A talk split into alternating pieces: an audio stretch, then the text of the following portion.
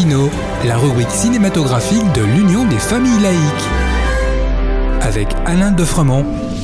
Bonjour, vous êtes à l'écoute de Laïkino avec Frédéric, votre serviteur, et Alain pour la chronique cinématographique de l'UFAL. Bonjour Alain. Bonjour Frédéric, bonjour à tous. Aujourd'hui, tu nous parles de films récents oubliés trop vite.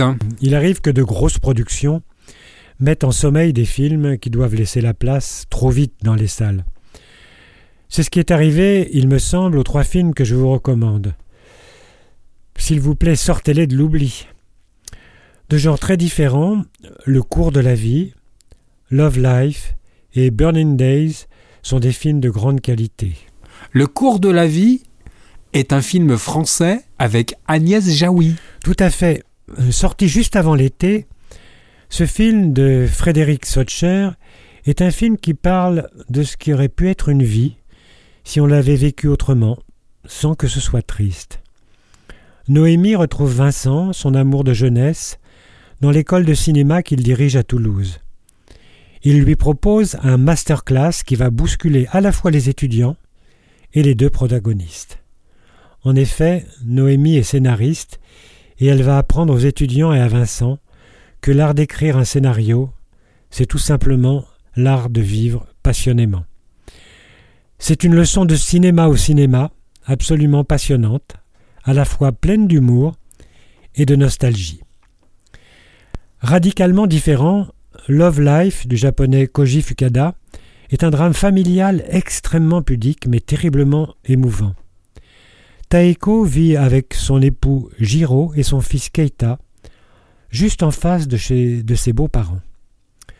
Tandis qu'elle découvre l'existence d'une ancienne fiancée de son mari, le père biologique de Keïta réapparaît lors de circonstances tragiques. Le poids étouffant de la famille va alors emporter cette même famille dans un tourment oppressant. Burning Days a été réalisé par le Turc Emin Alper. Emre, jeune procureur inflexible mais sans expérience véritable, est nommé dans une ville d'Anatolie, rongée par la corruption, qui souffre de coupures d'eau et dont les terres voisines sont ravagées par des dolines, qui sont des sortes de gouffres créés suite à une érosion brutale. L'inexpérience d'Elmer, jeune procureur, va le conduire à la déchéance. Porté par un scénario formidable, c'est un film d'une rare intensité dramatique. Merci Alain.